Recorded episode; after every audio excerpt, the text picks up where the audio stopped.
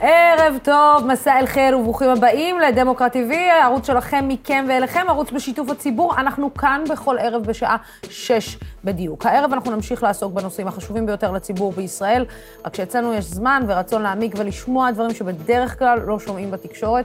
אם אתם רוצים לשמוע את התוכנית שלנו אחרי סיומה, אתם מוזמנים להירשם לפודקאסט של דמוקרט TV, ובכל ערב, מיד בסיום המהדורה, תוכלו לשמוע אותה גם בפודקאסט. נמצא איתי כבר באולפן האלוף במילואים עמירם לוין, לשעבר המשנה לראש המוסד, כדי לדבר איתנו על היחס של צה"ל ושל מדינת ישראל לפלסטינים, בכלל העניין המדיני, על התפקוד של מערכת הביטחון ועל האופק שקיים או לא ביחס של ישראל לסוגיה הפלסטינית. לאחר מכן אנחנו ננהל דיון על מצב הכלכלה בארץ ובעולם. האינפלציה מורגשת במדינות רבות, וייתכן שאנחנו נכנסים לעידן של משבר כלכלי.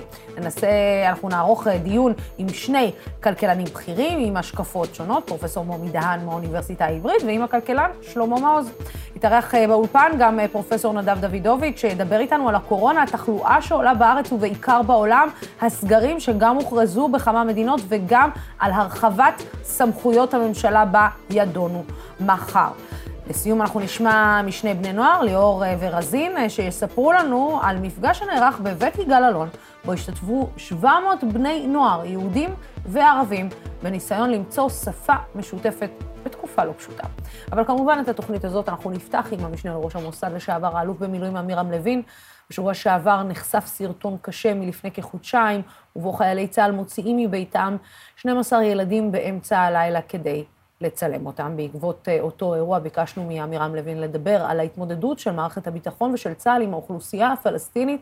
גילינו שיש לו הרבה מה להגיד בנושא, ואני רוצה להגיד לו ערב טוב, עמירם לוין, תודה רבה שהגעת אלינו. ערב טוב, לוסי. אני, אני אשאל אותך, אה, איך אומרים, ישר ולעניין, כשאתה רואה את התמונה הזאת, אתה רואה את הוידאו הזה, חייל צה"ל מחזיק מצלמה, מבקש מילדים להגיד, אה, פלסטינים להגיד צ'יז בשעה שתיים וחצי לפנות אה, בוקר, שלוש לפנות בוקר, מקים אותם מהמיטה שלהם, אתה אומר לעצמך, מה? אני אומר לנו שזה נורא, ואני מאוד מאוד מודאג, כי זה רק מה שבצלם תפסו, ולא שמענו משוברים שתיקה. ויש כנראה כאלה מדי ערב, אולי עשרות בחודש, שאנחנו לא יודעים ולא שומעים עליהם. ועוד יותר מדאיג, שהקצונה הבכירה של צה"ל ומערכת הביטחון מקבלת את זה כבר כמובן מאליו. אין תגובה, לא ערכית, לא בפקודות.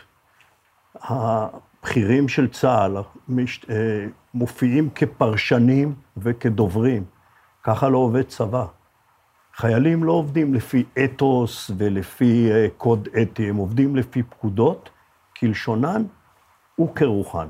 אז קודם כל צריכות להיות פקודות ברורות כלשונן, וב' הצמרת צריכה להבהיר גם את כרוחן. ולא זה, ולא זה קורה, וזה מעיד שהמצב הוא קשה, הוא עמוק והוא מתמשך. זה לא בעיה של רמטכ"ל א', או רמטכ"ל ב', או שר ביטחון א' או ב', התופעה הולכת ומעמיקה. אבל מה זה, מה זה, אתה יודע, אני מנסה להבין איך זה יכול להיות, שאנחנו רואים תמונות כאלה שמסבות לישראל הרבה מאוד נזק בעולם, ללא צל של ספק, וכמו שאתה אומר, זה מה שנתפס, זה מה שראו בעין המצלמה, אלוהים יודע מה קורה מאחורי עין המצלמה. ואני שואלת את עצמי, איך זה יכול להיות שבני גנץ לא מתייצב ואומר, ככה זו, זו לא דרכנו, ו, ו, וכוכבי לא מתייצב מול המצלמות ואומר, זו לא דרכנו וזו לא דרכו של הצבא, וראש הממשלה לא מתייצב ואומר, זו לא דרכו של הצבא. איך זה יכול להיות שעם כל האירועים גם שאנחנו רואים בדרום הר חברון, ועם כל ההתנפלויות על פלסטינים, ואת הרגעים האלה שאנחנו רואים חיילים עומדים בצד כשהם רואים פלסטינים נתקפים על ידי אה, אה, מתנחלים, איך זה יכול להיות ש... יש שתיקה מוחלטת בדרג המדיני והצבאי. זה הידרדרות נוראית. תראי, אני התכוננתי לפגישה הזאת, הכנתי פה רשימה של רצף האירועים. אני רוצה להתחיל דווקא מהאירוע שלפני כמה חודשים התבשרנו שישנו חייל בשם תומר, לא מפרסמים את שם המשפחה שלו, שנפטר בכלא הצבאי, חייל מהמודיעין. הרמטכ"ל הופיע והסביר שהוא עשה פשע נוראי, ואומנם הוא לא בגד, וצה"ל מתחקר. קיבלנו תחקיר, לא שמענו כלום. צה"ל נדרש לשלוח בדיקת דם כדי לברר ממה הוא נפטר לארצות הברית, במקום לשלוח את זה דרך המכון הפתולוגי, עשה את זה בדרכים עקלקלות, ואנחנו מחכים עד היום.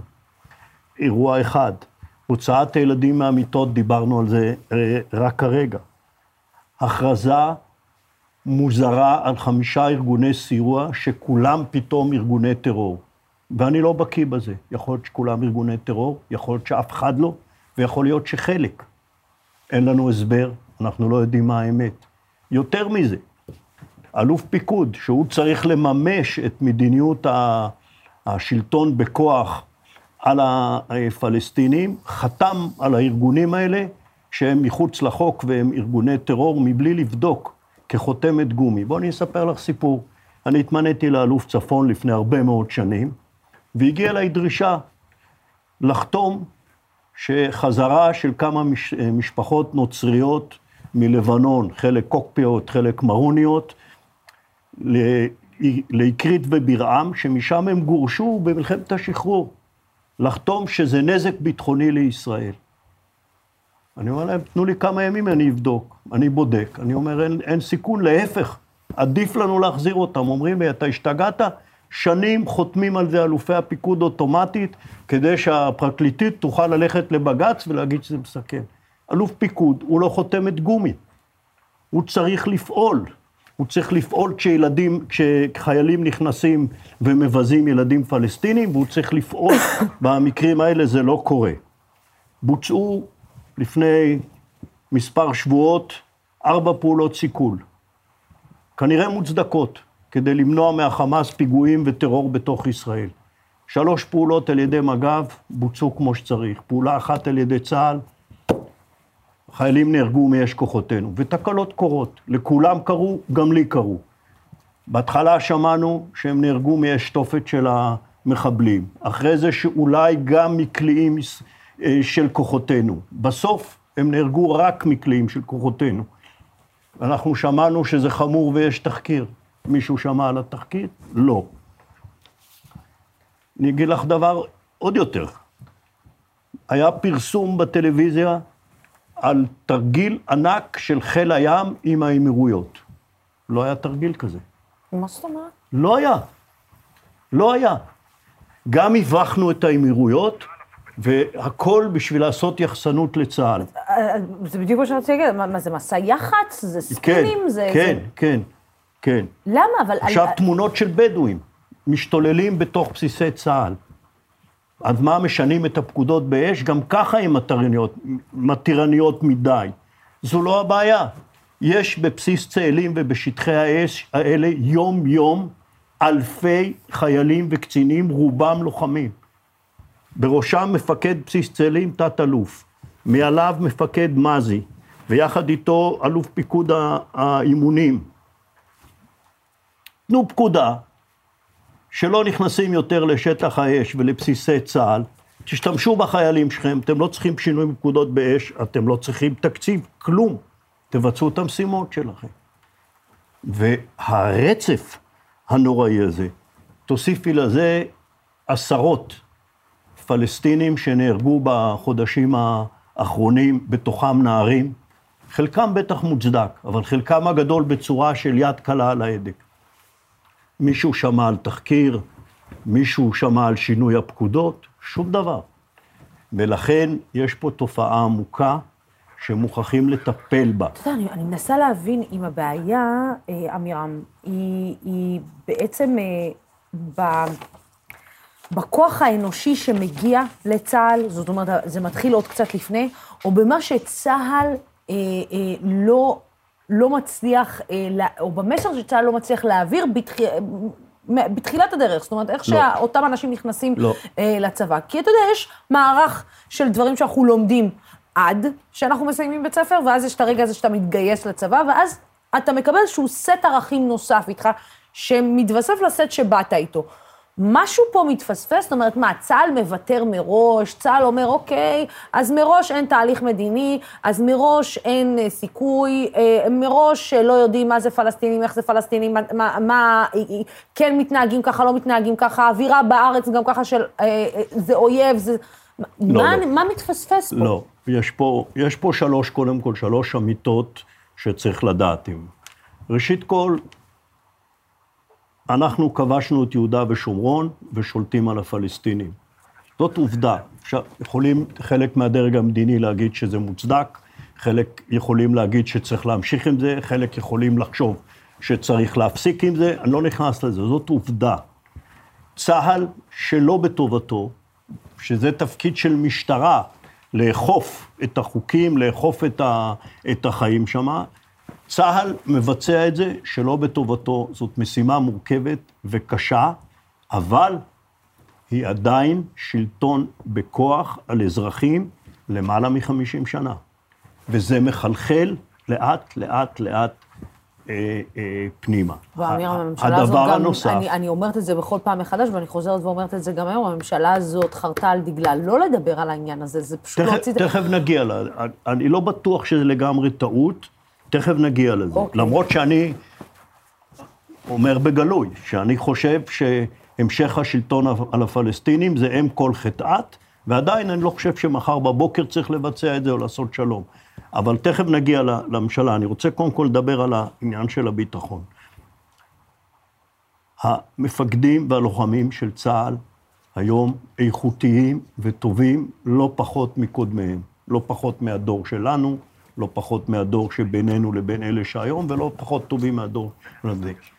אבל הם עושים טעות מאוד רצינית, שזה חלק ממה שה-12 שנות שלטון המסואב הקודם עשו להם, הרגילו אותם שמי שלא מתחנף לדרג הפוליטי ולא פועל ברוח שלו, מוצא את דרכו החוצה. תראי את אלוף פיקוד מרכז הקודם רוני נומה, תראי את אלוף פיקוד מרכז הקודם, הקודם ניצן אלון, אנשים כאלה מוצאים את דרכם החוצה. וכאן צריך לעשות את ההפרדה, ופה אני מגיע לפואנטה. אין לצה"ל ברירה, הוא צריך לבצע את המשימות. הגנרלים, המפקדים הבכירים, חייבים להבין שתפקידם, קודם כל להכיר בבעיה, להציף אותה כל בוקר מחדש, לא רק לפקודים שלהם, גם לדרג המדיני, כדי למזער את הנזקים. אם הם בוחרים להתעלם, לטאטא מתחת, אז אנחנו פוגשים את מה שאנחנו פוגשים פה, עוד הידרדרות ועוד הידרדרות, וזה יביא לתבוסה. שלא יהיה אי-הבנות, אנחנו לא רחוקים משם. אתה יודע, אני מסתכלת, אני לא מנסה, רחוקים. אתה מדבר שיש יש פה מסע של אה, ספינים ויחסי ציבור, וגם שמור לי ואשמור לך, זאת אומרת, אתה תהיה איתי בסדר, אני אהיה איתך בסדר.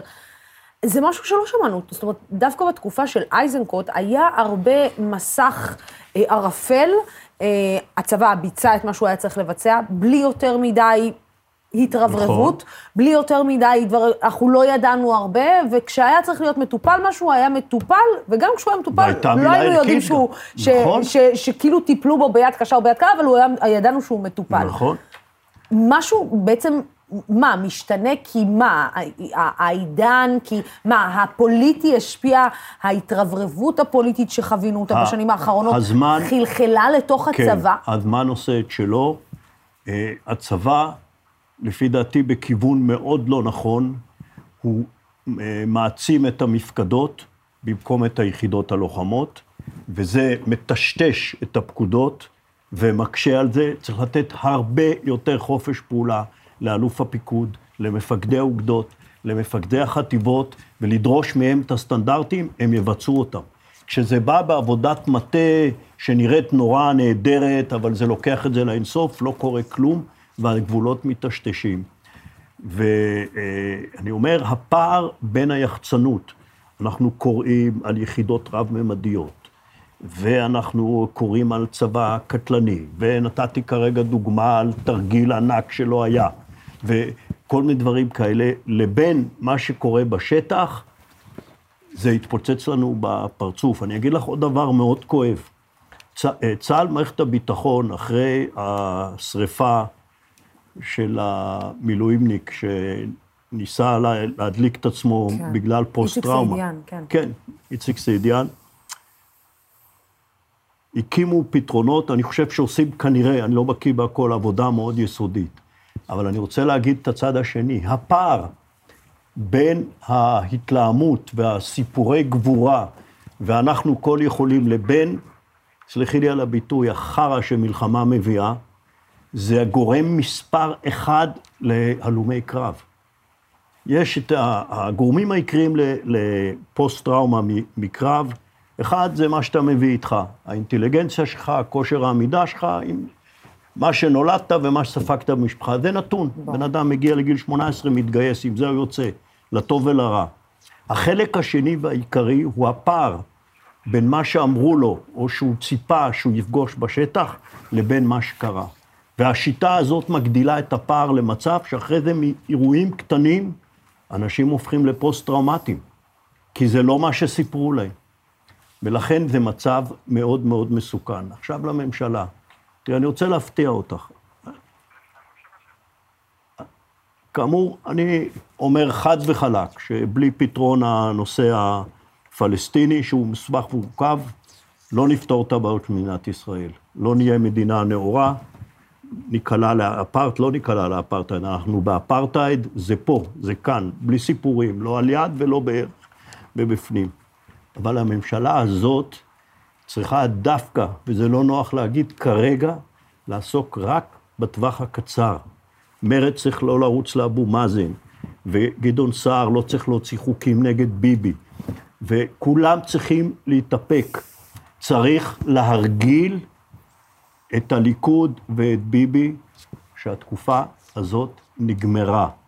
ולתת להם להתבוסס בזה לבד ולהכיר בזה. זאת אומרת, אתה אומר לא לשחק, אה, אה, לא לעשות מהלכים שבעצם משחקים לידיים של אה, מי שעדיין נושף לא, באופן. היא, היא שברירית, היא 61, וצריך להרגיל, הציבור יראה, ואת זה הם עושים טוב. השרים, כולם עושים שגיאות. השרים באו לעבוד, המשרדים מנוהלים, הם מכניסים אנשי מקצוע פנימה, הציבור ירגיש שעובדים בשבילו. זה לוקח זמן. ראינו את זה בטיפול בקורונה, שהוא פתאום הרבה יותר נכון ובלי מסיבות עיתונאים. ראינו את זה בנסיעות של, של בנט לחוץ עם, לארץ. אה, גם עם הסיפור שקרה בטורקיה. נכון, וגם עם הנסיעות של בנט. ופתאום הם מבינים, גם ביבי וגם הציבור הזה, שהכל השתנה והשמיים לא נופלים. מוכרחים את זה לייצב ולקחת רוורס. לא להתעסק עם ארוכי טווח. אני רוצה רגע... אחרי שזה בדיוק... יקרה, חד משמעית, אם לא נפתור ונסיים את השלטון על העם הפלסטיני, בצורה מורכבת, מסובכת, לא ניכנס לזה כרגע, אנחנו נהיה אה, בנגלדש פה. אז אני רוצה רגע שנייה, כי זה בעצם הנושא הבא, ואני רוצה באמת להעמיק בעניין רגע, בעניין הפוליטי. היום שר התקשורת יועז הנדל הגיב אה, לפיגועים אה, בירושלים ודיבר על האפשרות של החזרת המגנומטרים לעיר העתיקה. להזכירכם, זה אולי היה הגל שהתחיל את אה, גל האלימות הקודם בינינו לבין הפלסטינים, וכמובן מבצע שומר חומות. בואו נראה. קודם כל זה יום קשה. אנחנו חווינו עוד פיגוע כמו שחווינו בעבר, וזה לא יעצור אותנו. מלהיצמד לקרקע, להיות בכל מקום בארץ ישראל. צריך לציין אה, לטובה את אה, כוחות הביטחון, הם חתרו למגע, פעלו מהר. עוד דבר שצריך לעשות זה לוודא שלא נכנסים לירושלים אנשים חמושים, יהודים או פלסטינים, זה לא משנה, לבחון מחדש את עניין המגנומטרים. ויתרנו על זה בעבר, אי אפשר לוותר על זה גם בעתיד. תודה. תסביר לי, מה, מה, מה קורה? הרי זה, הרי הבנו, היינו זו, כבר בסרט זו הזה. זו בדיוק הטעות. אני לא נכנס אם צריך מגנומטרים או לא. בשביל זה יש שב"כ והם יודעים מה לעשות. העניין של, עוד פעם, ההתלהמות והצורך להופיע מיד בפריים ולקבוע עמדה, ועכשיו הוא יגיד את זה, אז יושב ראש רע"מ יצטרך להגיב, ואז מרצ יצטרכו להגיב, ואחר כך גדעון סער יצטרך להגיב, הם מקלקלים לעצמם. יש להם הצלחה בזה שזה מתפקד בשקט, בהרמוניה יחסית טובה מאוד במסגרת המגבלות. קחו רוורס, תנו לרשויות המוסמכיות לעבוד, ושבו בשקט עוד חצי שנה, עוד שלושת רבעי שנה, זה יתייצב, ואז תלכו לטווח הארוך. אז אני רוצה רגע להקריא לך... ואני אומר לך את זה כמי שאוהב לחשוב לטווח ארוך ולעשות אסטרטגיות. כרגע צריך טקטיקה, והטקטיקה אומרת איפוק, איפוק. כן, אתה יודע, זה נראה שיש איפוק אה, דרך אה, אנשים מסוימים ואין איפוק דרך אנשים אחרים, שאולי גם רוצים אה, רגע שנייה לבלוט, כי זה נראה, כי דווקא נראה שה...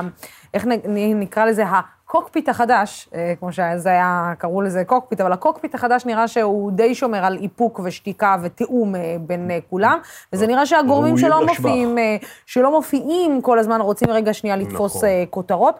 אה, יש כאן שאלה של איתמר שגיא, ששואל, האם יש מסה גדולה של קצינים סרוגים שמאמינים שעלינו להיות אה, אה, לנצח ביהודה ושומרון, ומשפיעים באידיאולוגיה שלהם על ההתנהגות בצבא? הם משפיעים, אבל זה לגיטימי. זה לגיטימי. אני, אין לי שום טענה לחובשי הכיפות שמתגייסים והולכים לקרבי וחותמים קבע, והקיבוצניקים והמושבים, אלה שפעם היו ראשי חיל האוויר והצנחנים, זזו הצידה. זה לזכותם. מה שהורס זה לא קשור למי שמאמין שצריך ישראל השלמה, או למי שחושב שצריך לחזור לגבולות 67. מבחינה מקצועית, צבאית, היסטורית צבאית, שלטון של צבא כובש על עם אחר, מרכיב בקוף את הצבא ואת החברה. ולכן, בלי קשר לאיך צריך להתקדם קדימה, אם אתה לא מכיר בבעיה, אתה לא יודע איך למזער אותה ולהתמודד איתה.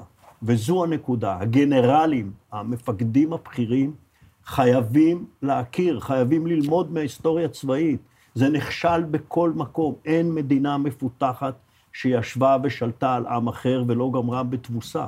אבל זה נראה, אתה יודע, זה נראה שגם מרצ וגם מפלגת העבודה אה, מבינים שזה לא הממשלה שבה ינסו אולי לייצר שינוי מדיני.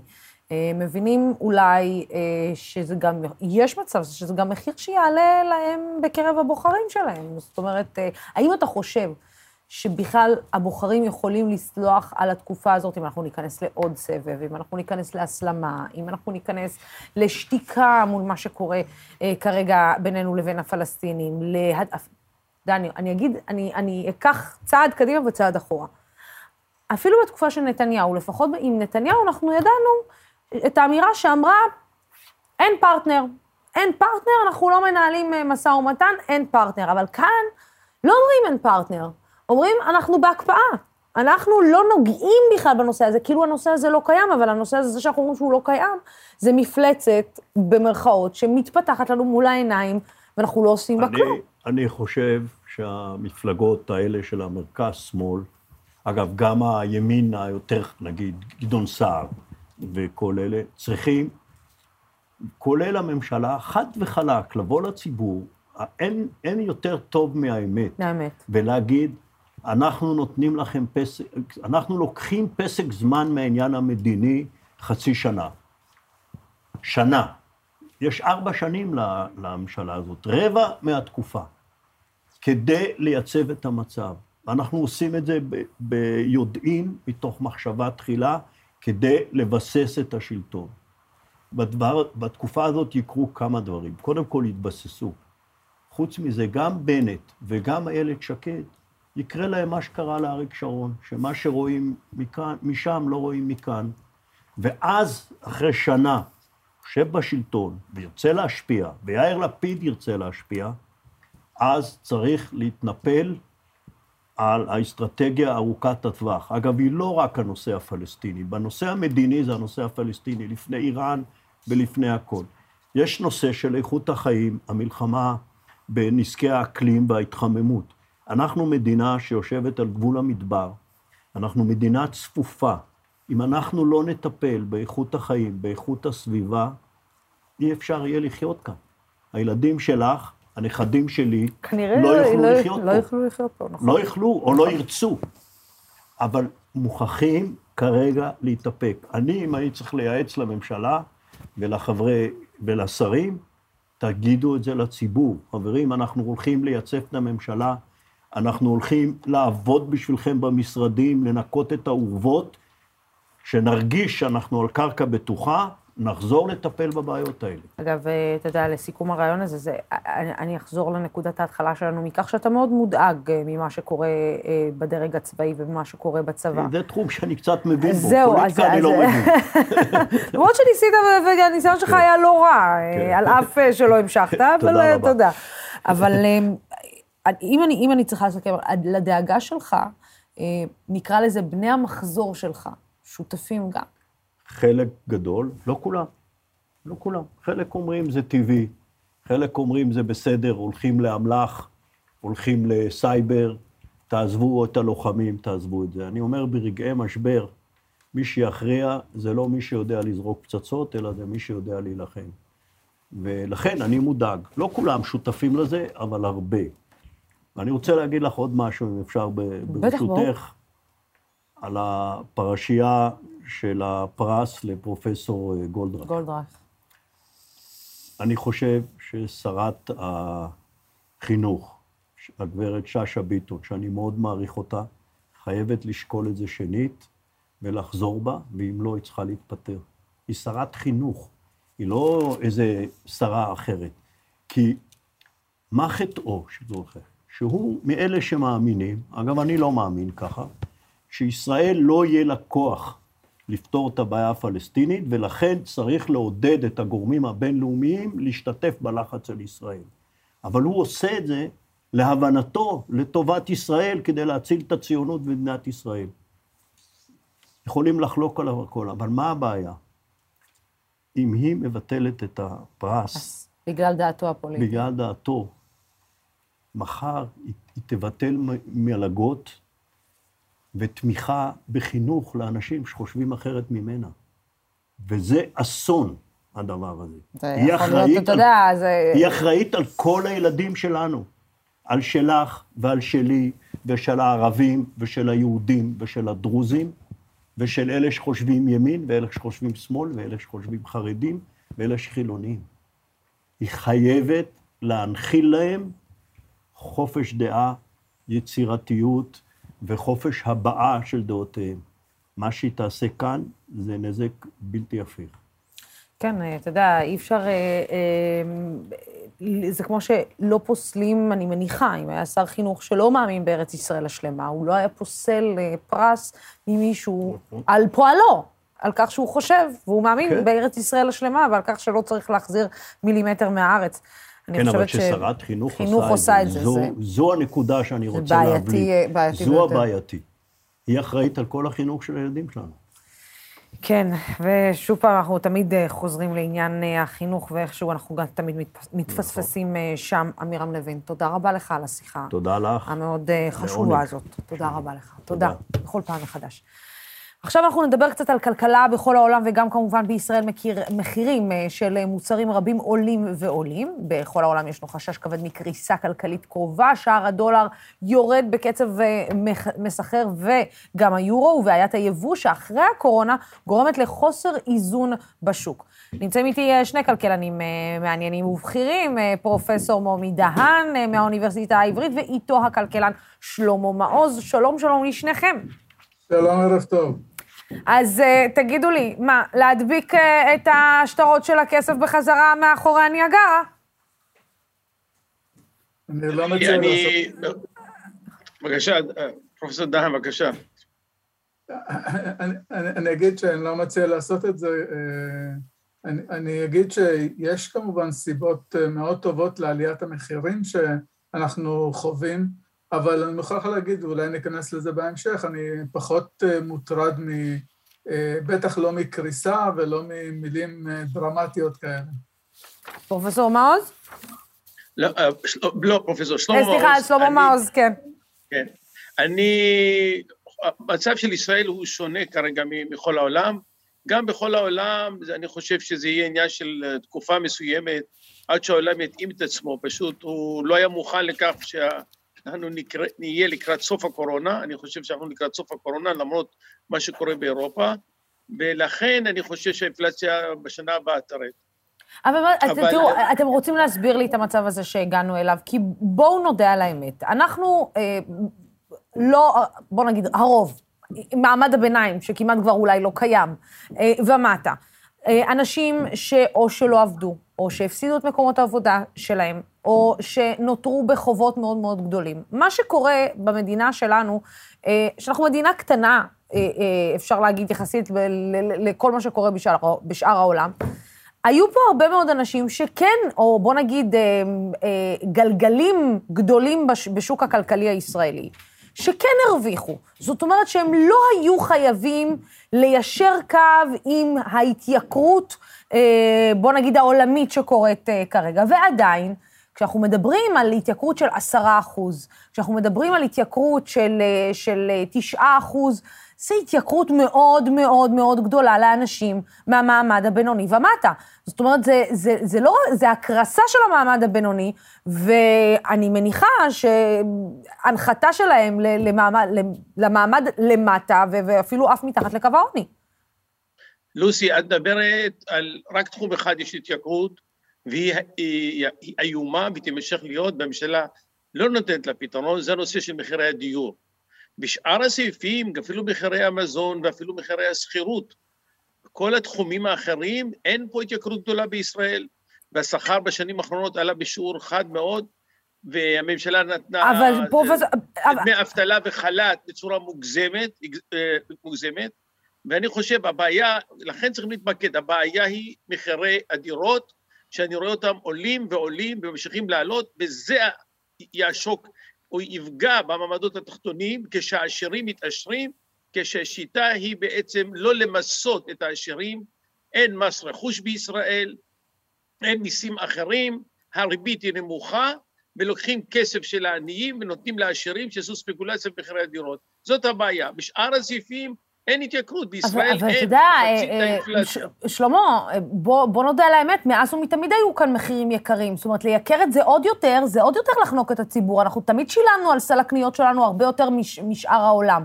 אז להגיד, נכון. אתה יודע, זה לא ממש התייקר, זה, זה התייקר למה שכבר יקר.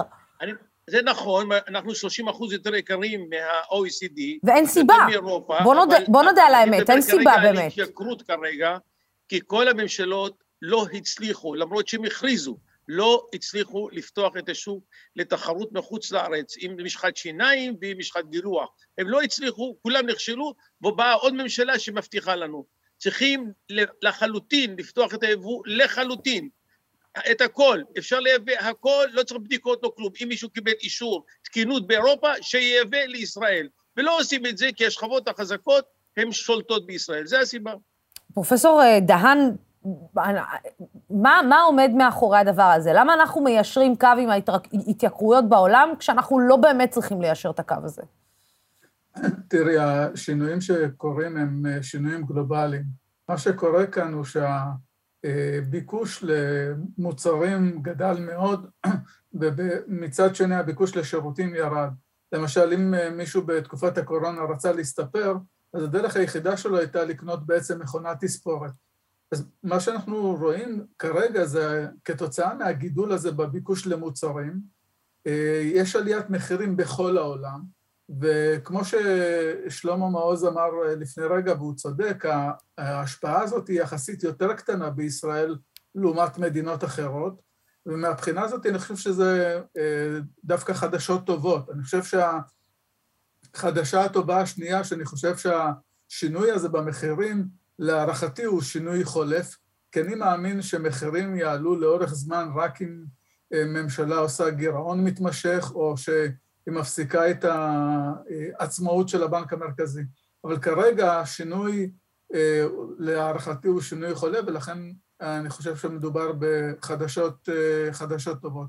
הבעיה, כמו שאת אמרת, היא ביוקר המחיה, ללא קשר האם המחירים עלו הרבה יותר או הרבה פחות מאשר במדינות אחרות, וזה כמובן דורש רפורמות.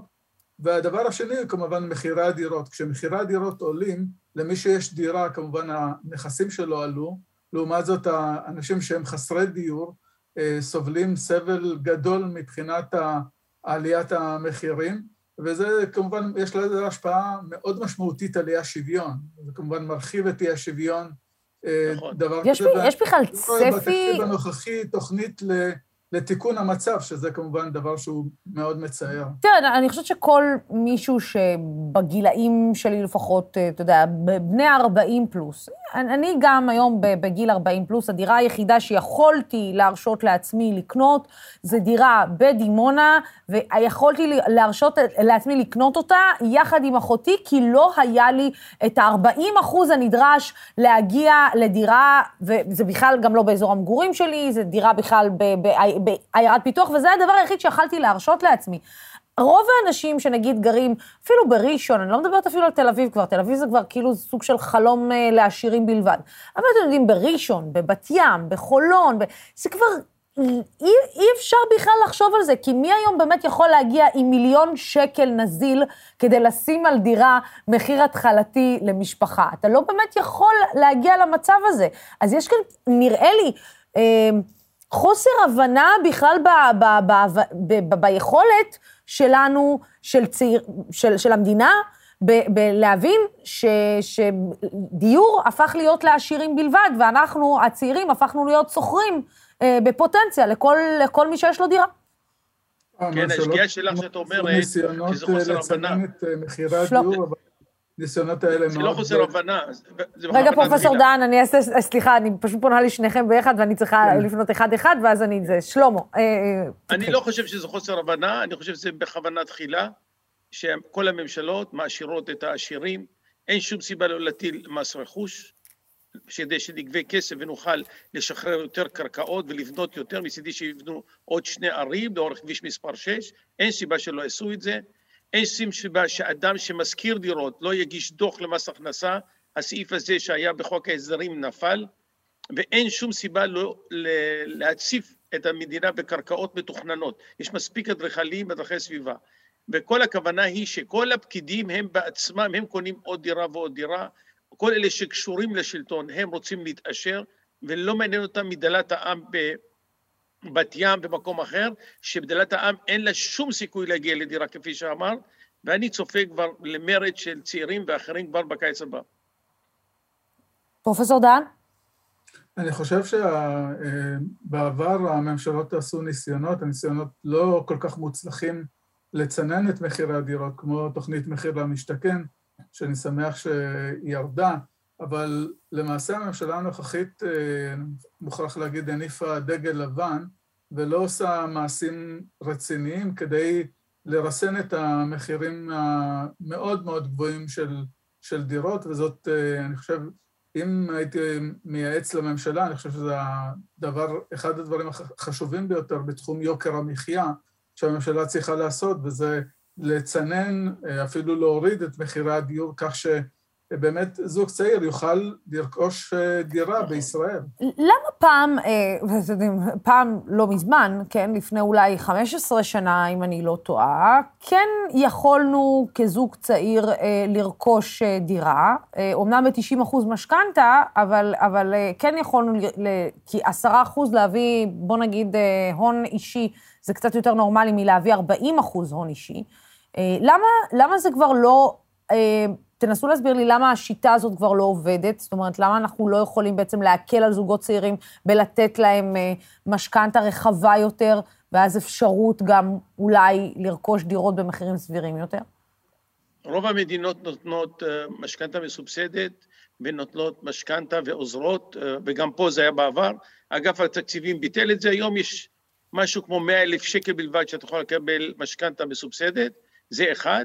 וחוץ מזה, רשות מקרקעי ישראל לא נמצאת בידי הממשלה, היא נמצאת, נמצאת בידי חבורה של פקידים שעושים מה שהם רוצים, ובעבר היה להם את הכוח להקים ערים, כמו הם הקימו ערים כמו מודיעין, שהפכה לעיר לתפארת, הקימו עיר כמו אשדוד, את מכירה, כמו ערד, פחות מוצלחת, אה, חריש, אני, ואפשר לבנות, שבעת כוכבים, אפשר לבנות, יש מספיק קרקע, אפשר להתפיל מים, אפשר לייצר חשמל, לא בעיה.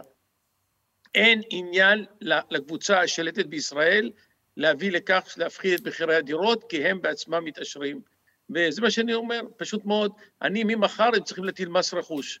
מס רכוש, כל אחד כמו בחוץ לארץ, כמו שהיה בישראל עד 1980, חצי אחוז, שלושת רבעי אחוז לשנה על הרכוש, ושמי שרוצה להמשיך לקנות דירות, שימשיך לקנות. אני גובה את המס רכוש, ואני מבקש ממנו שישלם מיסים על כל הדירות שהוא משכיר. ואז אני אפנה את המקום למי? לצעירים, או אלה שרוצים לשפר את הדיור. דיור ציבורי שכבר נעלם בכלל, דיור ציבורי שבכלל נעלם מהקונספט של מדינת הרווחה, אם כבר עדיין אפשר לקרוא לנו אה, מדינת הרווחה, פרופסור דהן. אני חושב שמה שצריך לעשות, אה, כי אם באמת אה, יגדילו את המשכנתאות מבלי להרחיב את ההיצע של דירות, זה רק יתדלק עוד יותר את המחירים, לכן עד שלא פותרים את בעיית ההיצע, קשה מאוד לטפל בעניין הזה. לגבי הדיור הציבורי, אני, הגישה שלי היא לסיוע לאנשים במצוקה, היא לא לעודד אותם להישאר בשכונות המצוקה באמצעות סיוע של דיור ציבורי, אלא לעודד אותם בסיוע שיהיה במונחים של שכר דירה, כך שהם יוכלו לבחור כל מקום שהם יבחרו לגור, כולל מקומות שבהם יש תעסוקה או בקרבת מקום לתעסוקה. אני חושב שהמדיניות הישנה של לעודד דיור ציבורי בשכונות מצוקה ולחבר את האנשים, אה, כמעט הייתי אומר, לרתך אותם לשכונות המצוקה, זה לא רעיון כל כך טוב. כן. אני חושב שהדרך הנכונה היא לסייע באמצעות סובסידיה משמעותית מאוד לשכר דירה, כרגע הסובסידיה הזאת היא יחסית דלה, צריך להגדיל אותה באופן משמעותי, כך שאנשים יוכלו להציע לילדיהם מקומות יותר טובים וגם לעצמם בקרבת מקומות תעסוקה. לצאת גם אה, ממעגל העוני ובכלל לפרוץ את תקרת הזכוכית, אה, שמאוד קל לשים אנשים מסוימים במקומות מסוימים, ואז כן, להשאיר אותם תקועים באותו מקום שלהם. בשביל התוכנית, מה שפרופסור דהן אומר, צריך כסף. כי אם אין דירות כפי שהוא אומר, אז אין גם מספיק דירות להשכרה, ולכן דמי השכירות עולים. ולכן אני ציינתי על המקורות שיש לי. אני ציינתי הרבה מקורות, זה לא מקום לדבר כרגע, יש לי 70 מיליארד שקל פטורים ממס הכנסה לשנה. אז שיקחו רק, את יודעת מה, עשרה אחוזים, שבעה מיליארד. רוב הכסף הולך, דרך אגב, בניגוד למה שהמסיתים נגד החרדים, ואני לא חרדי, לחלוטין, והמשפחה שלי לא חרדית, רוב הכסף הולך לשכבה החילונית ולא לחרדים. הגיע הזמן למסות את השכבות החזקות, כמו שממסים אותם בעולם המערבי אתה יודע מה, כמו שממסים אותנו, אה, עצמאים מהשכבות הבינוניות, שאתה יודע, נכון. אבוי לנו אם היינו, אנחנו מאחרים בתשלום כזה או אחר, אבל אה, לשכבות אה, ולעשירונים העליונים עושים קיצוצים של מיסים מפה עד הלמפה ומחיקת חובות. חובות, ובינתיים לנו, השכבה הזאת שמנסה לשמור קצת אה, על האמצע, לא מוחקים שום דבר, אף יותר, מעמיסים עוד יותר. אה, אבל אה, כן, זה כבר, נושא, זה, כבר ניס, זה כבר נושא אחר אה, לחלוטין, שאני אזמין את שניכם לדבר עליו שוב, אולי כל עניין העצמאים הזה שלא מגיע לכדי פתרון כאן בישראל. שלמה מעוז ופרופסור מומי דהן, תודה רבה לשניכם על כך שהנגשתם את כל העניין הכלכלי הזה, וגם הרגע, הרגעתם גם טיפה, אני חייבת להגיד, אבל הנגשתם את זה הרבה יותר ממה ש... מהמילים הפומפוזיות שאנחנו שומעים בדרך כלל. תודה רבה לשניכם. תודה. ערב טוב. כן, מה המשמעות של הרחבת סמכויות הממשלה לטיפול בקורונה? מחר תעלה בוועדת החוקה חוק אה, שהוא נרחב לא פחות ואולי אף יותר מהחוק שהעבירה הממשלה בתקופת נתניהו. כל זאת קורה כאשר במדינות רבות בעולם, שם מצב התחלואה גרוע במיוחד, ישנם סגרים וסנקציות ללא מחוסנים. כדי לדבר על ההשפעות החברתיות וגם הבריאותיות של הרחבת סמכויות הממשלה והמדינה ושל הסגרים שעלולים להגיע בהמשך, נמצא איתנו פרופסור נדב דוידוביץ', מנהל בית הספר למדיניות ציבורית באוניברסיטת בן גוריון. שלום, שלום לך. אהלן, נוסי. קצת מדאיג. זאת אומרת, אם התפלצנו בתקופה של נתניהו אמרנו, לוקחים, פוגעים לנו בפרטיות, עוד מעט ידפקו לנו בדלתות. עוד... ממה שאני רואה בחוק, בהרחבת חוק הסמכויות החדש, זה מאוד מדאיג, ועם המגמה שאני רואה בעולם בכלל, של להטיל סנקציות על אנשים שלא רוצים להתחסן, זה עוד יותר מדאיג, כי זה כאילו נותן איזושהי חותמת כשרות, שאנחנו, המדינה, יכולים לבוא להגיד לאזרח הקטן, במדינה דמוקרטית, אה, מה מותר לו ומה לא מותר לו, או אפילו לא מה מותר לו ומה לא מותר לו, אני אהיה יותר ספציפית, על עצמו. זאת אומרת, במקום האישי שלו. וזה משהו שהוא מאוד מטריד. אז אני חושב שטוב שאנחנו מגיעים לדיון הזה, אני אגיד למה. יש לנו את חוק ביטוח בריאות ממלכתי, יש לנו את חוק זכויות החולה, זה חוקים שעוסקים באנשים חולים. הגיע הזמן לחוק זכויות האדם הבריא. אה, אנחנו מחר, איגוד רופאי בריאות הציבור, אה, נהיה בדיון בכנסת. אני בטוח שהחוק הזה יעבור עוד הרבה מאוד אה, שינויים. ואני חושב שעיקר הסיפור כאן זה הנושא של האיזונים אה, והבלמים. יש לנו מחקר עם אה, פרופסור אייל גרוס מאוניברסיטת תל אביב במשפטים, אה, ודוקטור עינת אלבין, על כל הנושא של זכויות בתקופת חירום כמו קורונה. אנחנו חוקרים שם את הנושא של פרטיות כמובן, אני חושב שמה שקרה עם השב"כ זה פשוט לדיראון עולם, כל הנושא של איכוני השב"כ.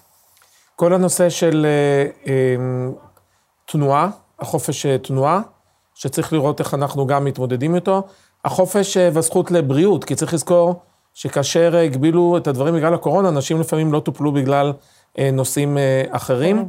החופש אה, שקשור והזכויות שקשורות לחינוך, שגם פה אנחנו היינו אלופי העולם בסגירת בתי ספר.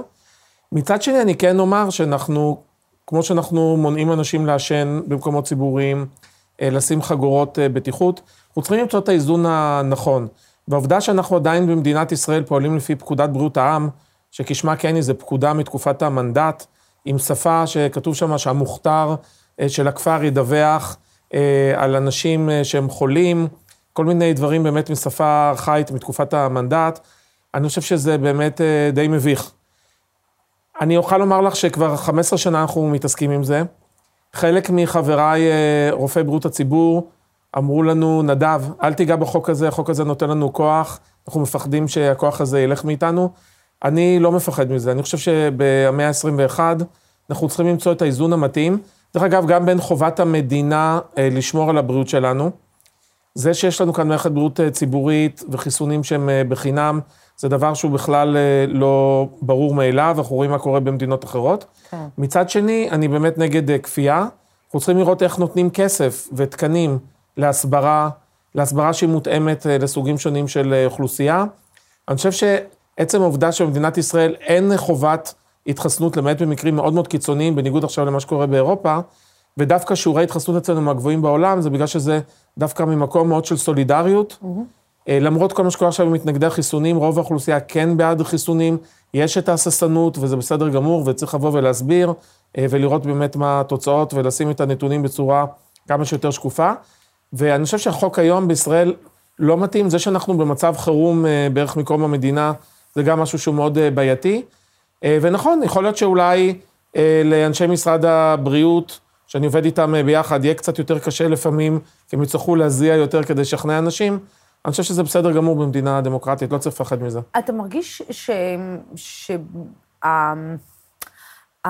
הזה ש... של הקורונה בעצם נתן אולי תירוץ לאנשים מסוימים להצדיק חדירה לפרטיות, להצדיק אה, בעצם אה, הגבלה שלנו בדברים מסוימים, אה, להגיד, הנה, זה ההתחלה של אולי משהו שאמור לקרות בעתיד, או מגפה אחרת, עוד יותר קשה מהקורונה שאמורה לקרות בעתיד, ואם אנחנו לא נסדר ו, ובוא נגיד נגביל את האנשים עכשיו, אנחנו לא נוכל להתמודד עם משהו יותר גרוע בעתיד.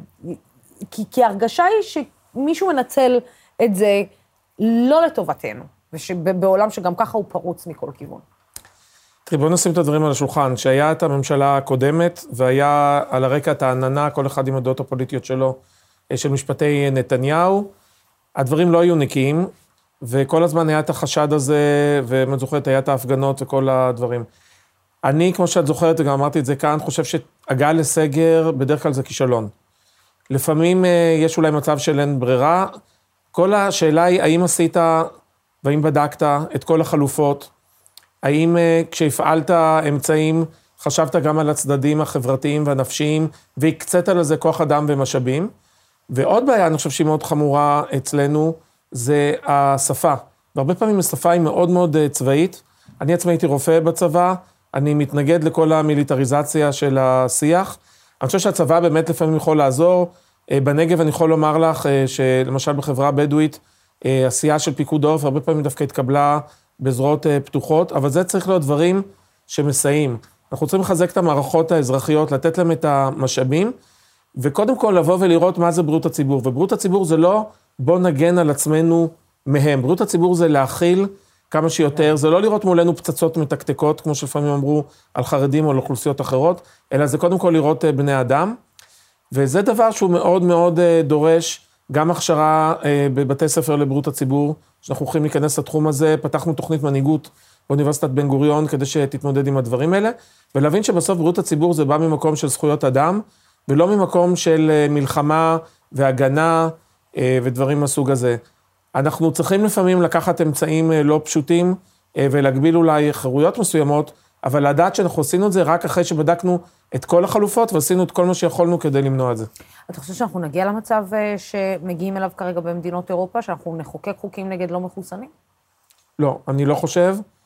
אני, מהיכרותי את אנשי בריאות הציבור ואת כל אלה שעוסקים בזה, אמ, אני חושב שהרוב המוחלט נגד התפיסה הזאת, אני חושב ששכרנו יוצא בהפסדנו, אני חושב שמה שקורה עכשיו באוסטריה, בעיניי זה מאוד חמור, אני חלק מקבוצת עבודה של האיחוד האירופי, ודיברנו על הדברים האלה, ואת צודקת, לפעמים יש במצבי חירום אה, איזושהי נטיית לב, אפילו של האוכלוסייה, אפילו שיבוא איזה גורם חזק אה, ויגן עלינו. כן. אבל יכול להיות לזה מחירים מאוד אה, כבדים אה, להמשך, ואנחנו צריכים לראות איך אנחנו עושים את המסגור של הדיון בכלל כמסגור חברתי.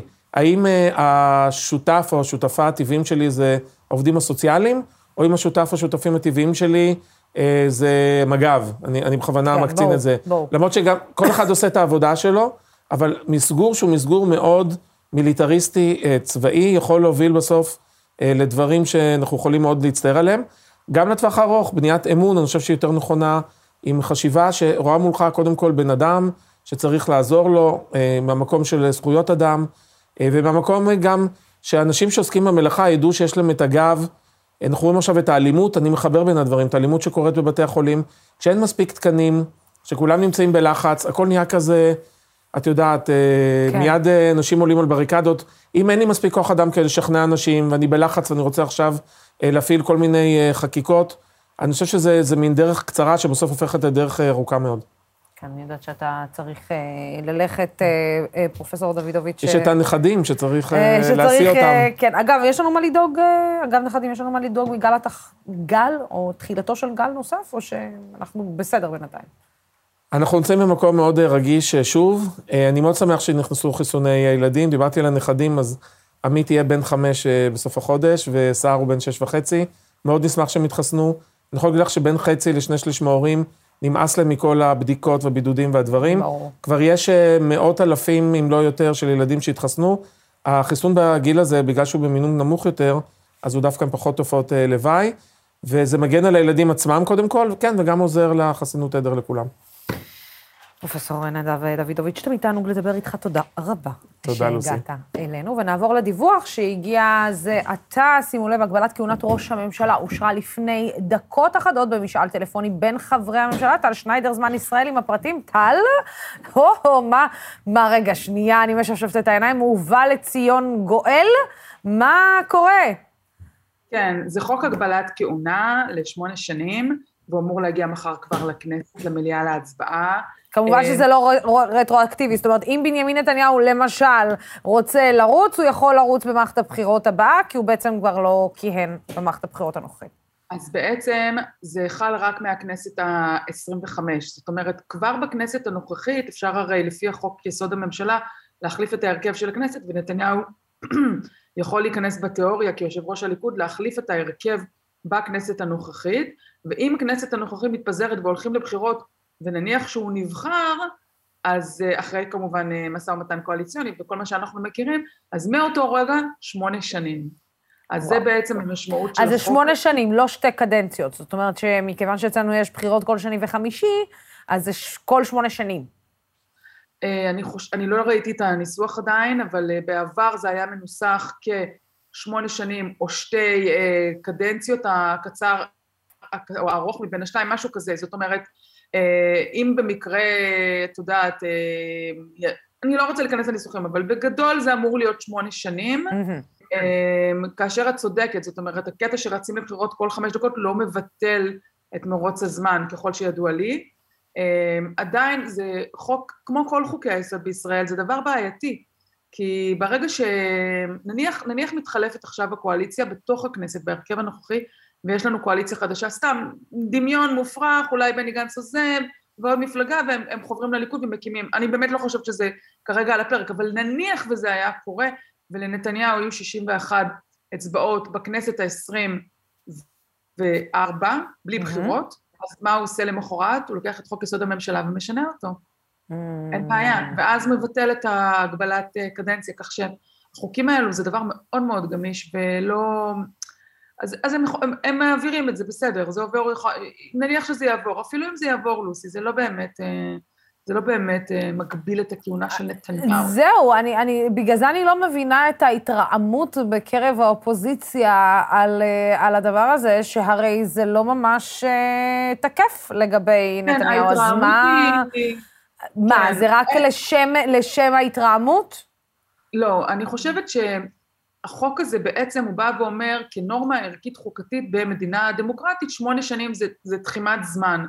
וכשאנחנו מדברים היום על נתניהו, אנחנו יודעים שזה 12 ועוד 3, זה 15, זאת אומרת, זה נותן לאנשים איזושהי תחושה, אמ, תחושה מושגית, קונספטואלית, שהוא יותר מדי זמן בשלטון. יש, mm. כאילו יש בעצם היום סוג של הסכמה נורמטיבית על כך ש-15 שנה זה הרבה יותר מדי בשביל דמוקרטיה. אז כן. הליכוד לא רוצה להיות במקום שככה מדברים על המנהיג שלהם, את יודעת, אנחנו מכירים, הם מבחינתם, הוא שליח האל, נערץ וכולי וכולי, הוא צריך להיות בכלל בן על מוות ולמשול לעד, משהו בוא, כזה. בוא. אז פתאום בא צד אחר של העם. ובניו ובני בניו ובני בני בני בניו. כן, ופתאום כן. בא צד אחר, אחר של העם ואומר, סליחה, לא, אבל שמונה זה הקונספט, אתה עברת את זה כבר מזמן, כאילו, תתעורר, זה לא עובד בדמוקרטיות. אז, אז אני חושבת שבאמת פונקציונלית זה לא יהיה לזה איזשהו אפקט, אבל אם מקשיבים לשר המשפטים שהוא מדבר על החוק הזה, הוא בעצם אומר, זה חוק שאנחנו למדנו לקח כתוצאה ממה שהיה פה בשנים האחרונות, שהבנו כציבור, דרך אגב, הרבה מהאנשים שמצביעים לחוק הזה עכשיו התנגדו לו בעבר. כן. אה, כן. ביניהם שר, כי חשבו שזה לא ראוי, ופתאום פתאום בעצם יש פה קטע שבאים ואומרים, חשבתי בעבר שזה לא ראוי, והנה עכשיו זה חוק שהוא, למדנו את הלקח. זאת אומרת, זה במסגרת אותה חבילת חוקים של בואו נלמד איך אנחנו יוצאים מהסיטואציה של הקמפיינים הפוליטיים בלי סוף. אז יש את זה, ויש את החוק של אה, כתב האישום על אה, שאי אפשר לכהן עם אה, תוך כדי משפט וכולי, שהחוק הזה עוד לא, עוד לא מתקדם. כן, שזה משוכה יותר קשה. כנאמר, תודה רבה, טל שניידר, על הפריצה לשידור עם הבשורות האלה. תודה רבה לך. ערב טוב. תודה לך. כן, ונסיים עם משהו קצת יותר אופטימי מאז מבצע שומר חומות ומהומות שהיו ברחבי הארץ. נראה שמערכת היחסים בין ערבים ויהודים בישראל זקוקה לשיקום רציני. בבית יגאל אלון, שנמצא בקיבוץ גנוסר, החליטו לעשות משהו בנושא והפגישו 700 בני ובנות נוער כדי לדבר בפתיחות על המצב. ולנסות לגשר על הפערים. נמצאים איתנו שניים מבני הנוער האלו, שניהם בני 18, ממכינה בשם שער לאדם, שנמשכת עשרה חודשים. רזין רדיר וליאור אה, סמוליאנוב, אה, נכון? אני אומרת, כן. אמרתי את שני השמות נכונים. נכונה, נכון. כן. אז אתם אה, ביחד במכינה, וכמו שאמרנו, ללמוד משהו שלא ידעתם לפני. בואו נגיד, תגידו לי כל אחד מכם, מה הדבר הראשון שחזרתם הביתה ואמרתם לעצמכם, וואלה, לא חשבתי שהוא ככה, ולא חשבתי שהיא ככה. תתחיל. סגור, אז אה, בסדר. אה, זה בעצם החוויה שלי בתור אה, נער יהודי מפתח תקווה, אז לא בדיוק היה לי כל כך הרבה אינטראקציה עם המגזר הערבי בישראל, שהוא חלק משמעותי מאוד במדינה שלנו. וכל המידע שידעתי על זה זה מידע ממקורות תקשורת או מאנשים שונים, ולא באמת ממה שחוויתי מעצמי. אז וואלה, כשהגעתי למכינה, אז פתאום אני מבין את התרבות האמיתית, מבין את התואר של הבן אדם, מבין שסך הכל, אז מגזר שלנו טיפה שונה, אבל בסופו של יום אנחנו בני נוער, רוצים ליהנות, רוצים לשחוק, רוצים ללמוד, וזה הראה לי שפתאום, שהכל דומה, וכל מה שסיפרו לי, לא היה אותו דבר. מה סיפרו לך? מה חשבת? אני חייבת uh, לדעת לשמוע. זה... עוד פעם, אני... בהכי אמיתי, בהכי אמיתי, אני, לא, אנחנו... לא, לא, בסדר, כן. בהכי, איך אומרים? בהכי דוגרי, בהכי פתוח. אני לקחתי את זה תמיד בעירבון מוגבל, כי נער, אה, תמיד הייתי ספקן. אבל לא ידעתי כל כך על מנהגים ועל אורח חיים של בני אדם, ובהתחלה במפגש הראשוני פתאום חששתי, אני לא יודע מה לעשות, האם עכשיו אה, אה, מישהו מגזר ערבי, איך אני, איך אני פונה, איך אני מתנהג, ואני, מה שחשבתי של לבנות של ערביות, אז אני לא יכול לפנות או דברים כאלה, וזה היה תמימות לחלוטין, כי בדיעבד אני יכול ליצור אינטראקציה עם בן אדם פה והכל טוב ויפה, זה לא סותר את זה. זאת אומרת שאתה חשבת שבעצם כל הערבים הם דתיים ועם חיג'אב, לא, והם... לא, לא, אה, לא אמרתי דבר כזה, אבל של, בגלל חוסר ידע בין חוסר, תרבויות, לא, לא, ברור. זאת אומרת, ה- הקונספט שהיה לך בראש, זה, זה שבעצם הם יותר שמרנים. אה, בוא נגיד שלא חשבת שאתה יכול לשבת ליד רזין ככה, קרוב. סיטואציה שבה זה היה קורה, אני לא הייתי עכשיו אומר לך לפני חצי שנה שאני אה, אשב אה, בשידור חי ואדבר אה, עם מישהי שערבייה יושבת לידי. לא הייתי משער את זה על דעתי. ובטח אה, מסתמסים, ובטח חברים, ועל אחת כמה וכמה אולי מפתחים אה, אה, מערכת יחסים חברית אחד עם השנייה. אה, רזין, מה, מה היה אצלך? זאת אומרת, מה את לא... לדבר בערבית? מה זה? אני יכולה לדבר בערבית? בטח, بتقدري تحكي عربي، إذا بدك تحكي عربي تفضلي. אני أنا بترجم, אז אני רק אגיד אה, אה. שרזין מעדיפה לדבר בערבית, יהיה לה יותר קל, ואני אתרגם. אז בבקשה, לכי על זה. يلا آه صحيح انه انه الاشي اول شيء حك انه دائما علمونا انه مش علمونا عرفت انه في عنصرية ودائما ربيت انه في عنصرية بين العرب واليهود وهيك اجيت لهون صح صحباتي بال بالغرفة عربية آه، يهوديات ومعي بالغرفة يهوديات وبشاركهن كل شيء بيصير معي ويعني حاسينهن من العائله تبعتي ويعني عائلتي الثانية هن لأنه أنا من الأحد للخميس هون. فيعني الإشي كثير ما متخيلتش يعني العام لما بكون متخيلتش حالي بهاي الشيء الإشي اللي هون. خلي خليني بس أعمل عشان أف... أف... عشان أترجم للمشاهدين تاعونا اللي قلتي لحد اسم وبخليك تكملي אז אה, רזין אומרת בעצם אה, שהיא גדלה בדרך כלל על הקונספט או על הידיעה שבעצם יש גזענות בין יהודים אה, לערבים, ופתאום היא מגיעה למכינה. אה, והיא מגלה שהחברים, אה, שהשותפות שלה, אה, שהן יהודיות, הן ה- החברות הכי קרובות אליה, הן האנשים הכי קרובים אליה. היא מבלה בין ראשון עד חמישי עם האנשים האלה, שהופכים להיות האנשים הכי קרובים, ושהיא משתפת אותם ומדברת איתם, ופתאום כל ה- הדעה הזאת על כך שבעצם יש רק גזענות בין ערבים ויהודים ואין מעבר, משתנה לה.